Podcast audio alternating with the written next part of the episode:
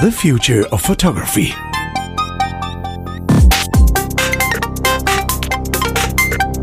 Adrian, when was the last time you traveled for photography? What specifically for photography? That was probably when I joined your tour in Mm-hmm. That Bhutan last year, which is, right? which is al- almost to almost to the day a year ago that I got back. Actually, True. Um, so, so Bhutan um, was a wonderful experience, and one thing I remember um, is that it wasn't very touristy. Right, there were not that many other tourists around, at least in most places. We were uh, quite a separate from the crowd. yeah, especially the further east we went, um, Right, away right. from the main cities. Yeah, absolutely. And uh, the but I do a lot of travel for photography. You know, I do the, those photo tours, and um, I had a few experiences recently that kind of got me thinking.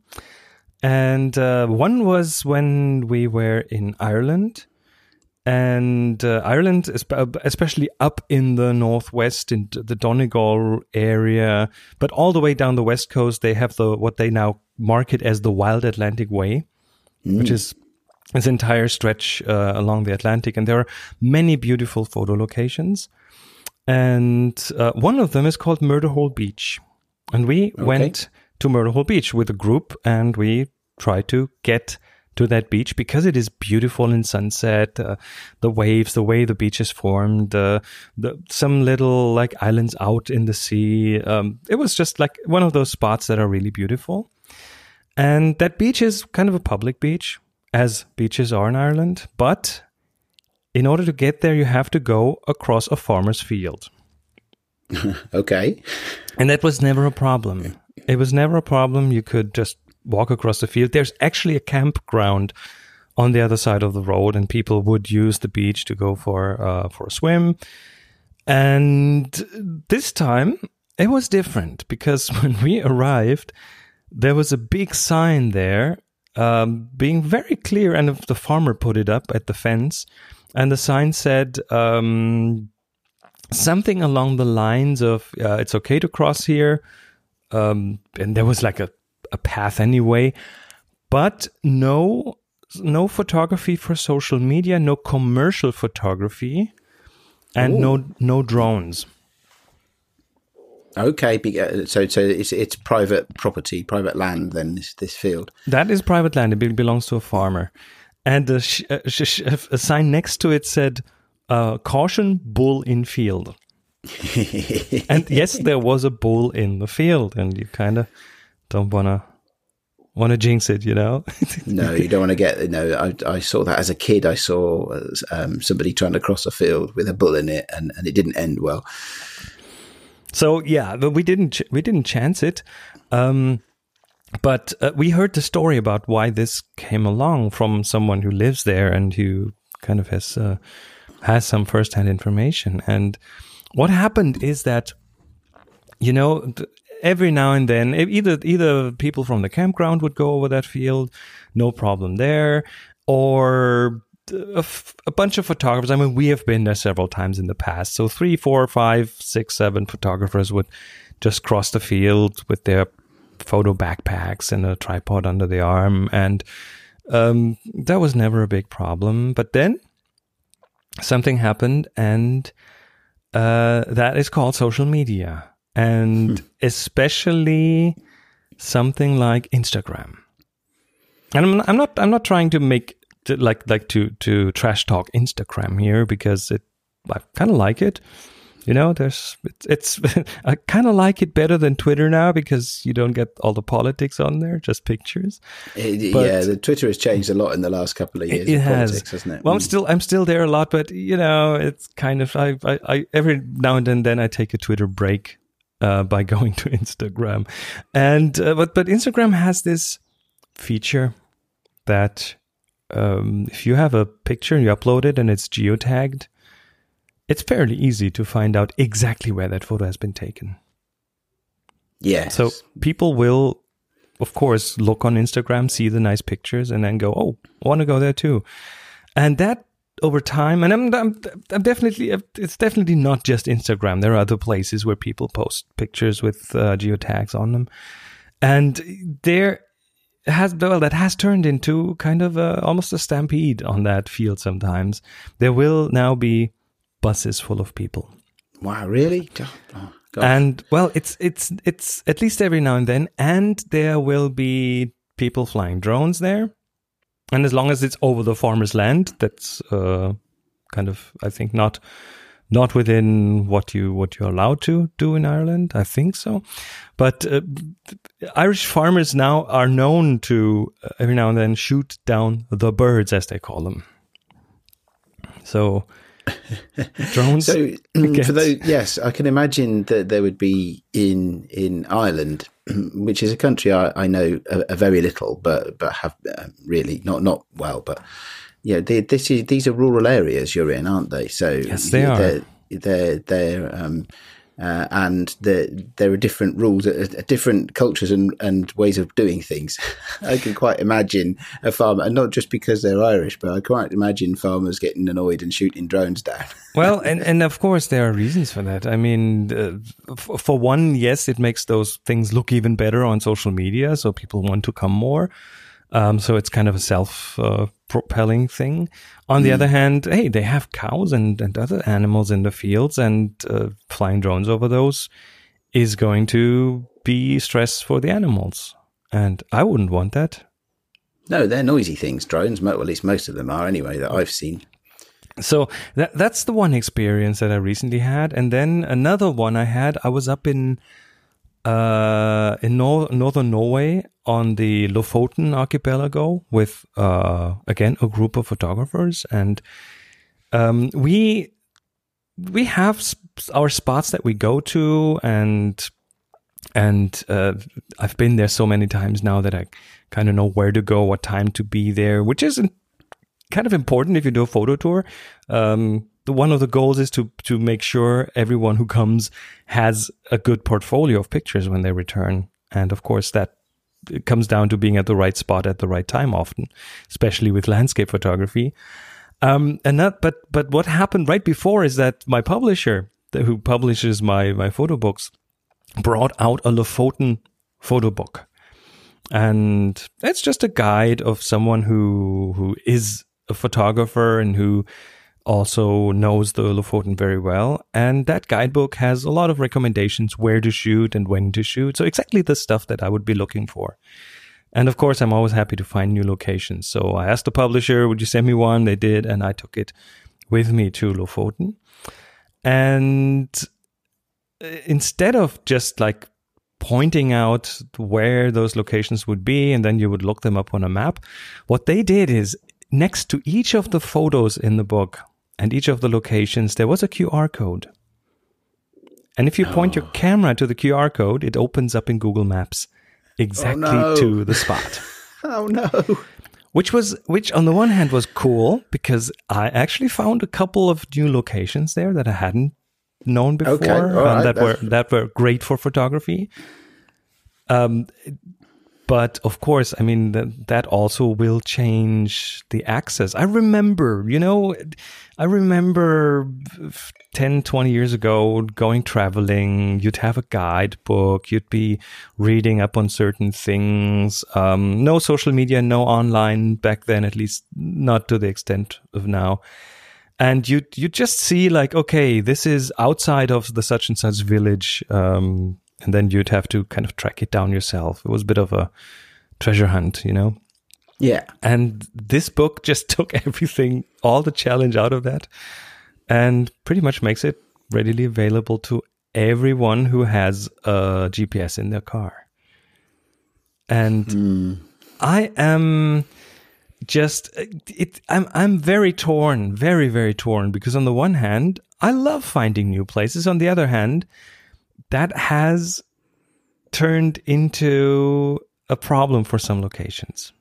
Right? it's interesting, isn't it? Because I've often heard you say as well that you're you're, you're very much a supporter of the democratization of photography. Oh, I- I am when it comes to the cameras, when it comes to being able to shoot those pictures. But of course, I'm also kind of protective of some of the gems that I found, and and it's it's for it's for of course several reasons. One is I don't want those to be trampled down by hordes of people because then these locations will will cease to be interesting.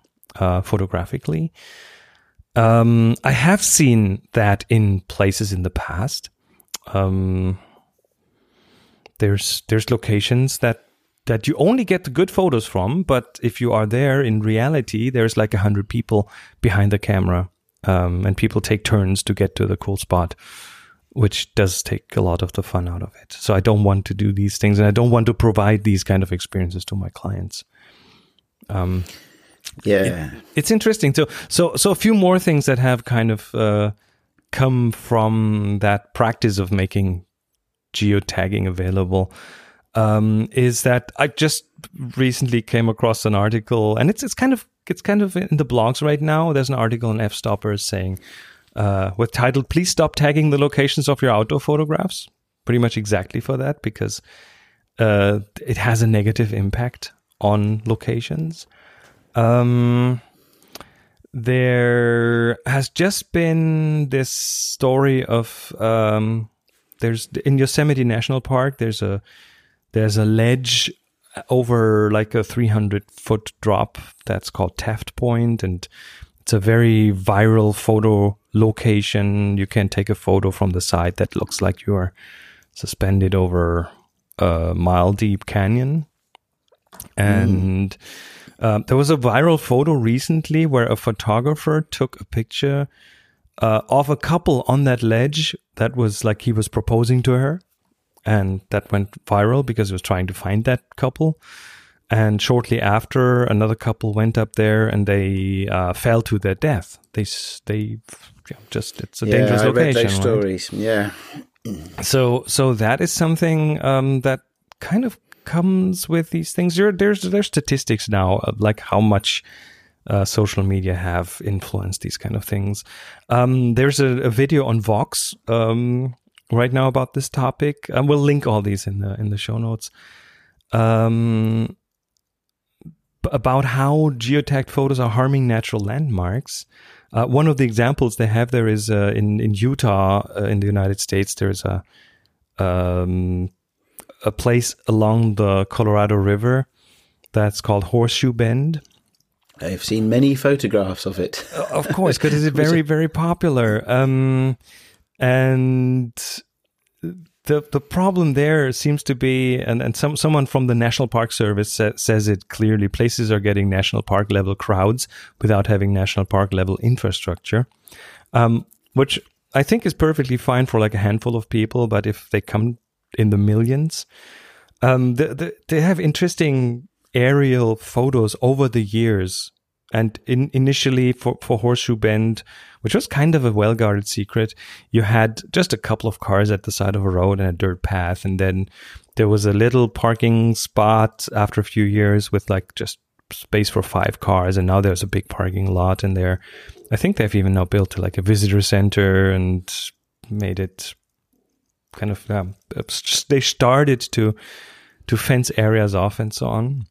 Mm. And the old the old saying "leave no trace" that was like always for for hikers and people who went out into nature kind of now seems to be turning into no geotagging.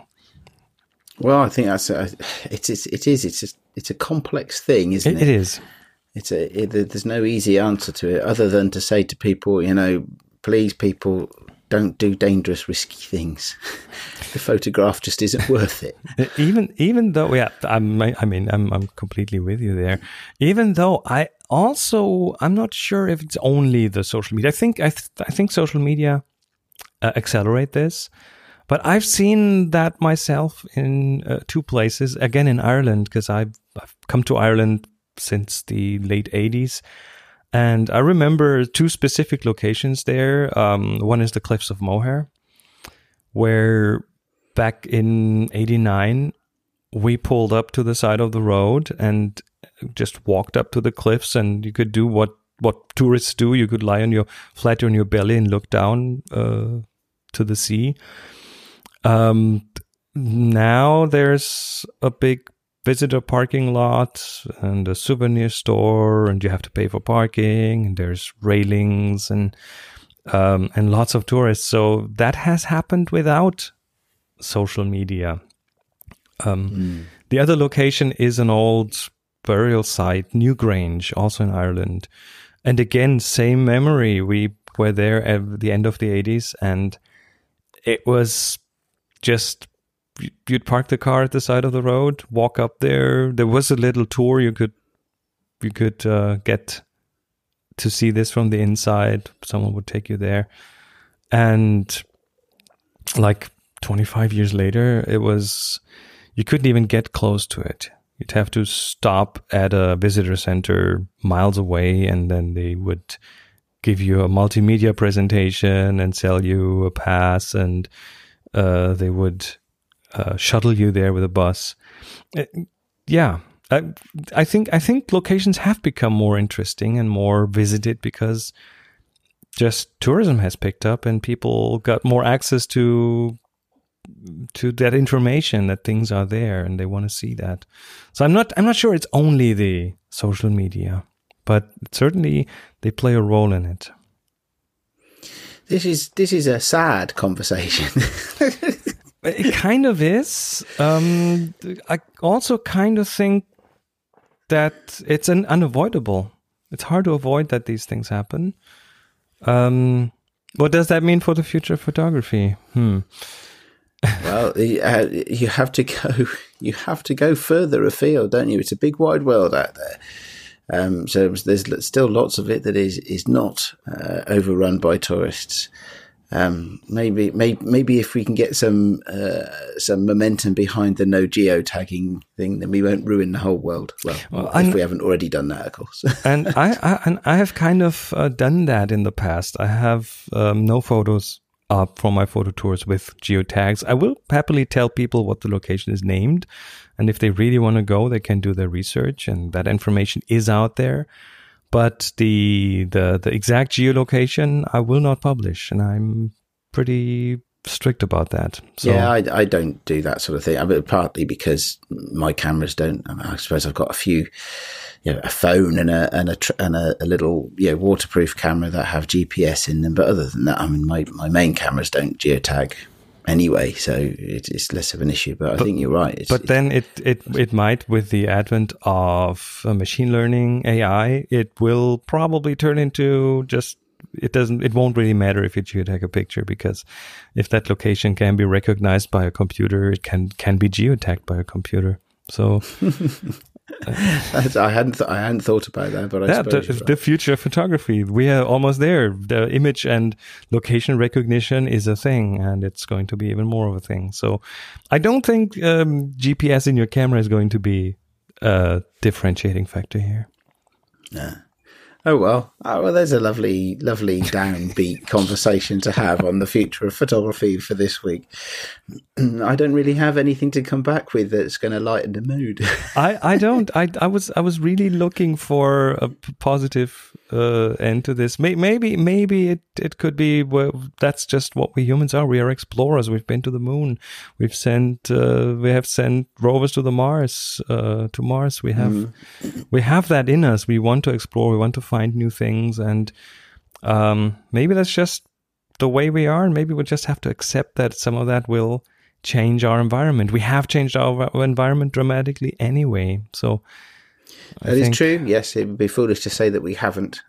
no, we haven't. So, uh, I think I think it's better to to have people go to locations that are beautiful and enjoy them uh, than changing the environment by building new coal powered uh, power plants. You know, it's, that's that's true. So that is I, very very true. I think in the grand scheme of things, it's probably not as impactful uh, overall than a lot of other things that we've done.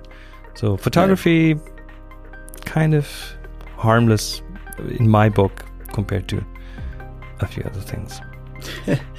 well, let's uh, let's uh, let's maybe. Is that positive enough? It is positive enough, but just a quick reminder again, um, you know, uh, folks, when you travel, be respectful of the people and respectful of the environment you're in. A hundred percent, uh, yes, and be safe.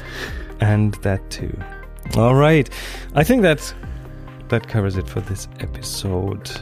Yes, I'm going to go in, little, in the corner and have a little cry. And, no, don't. And, uh, and I'll talk to you next week. talk to you next week. Take care. Bye.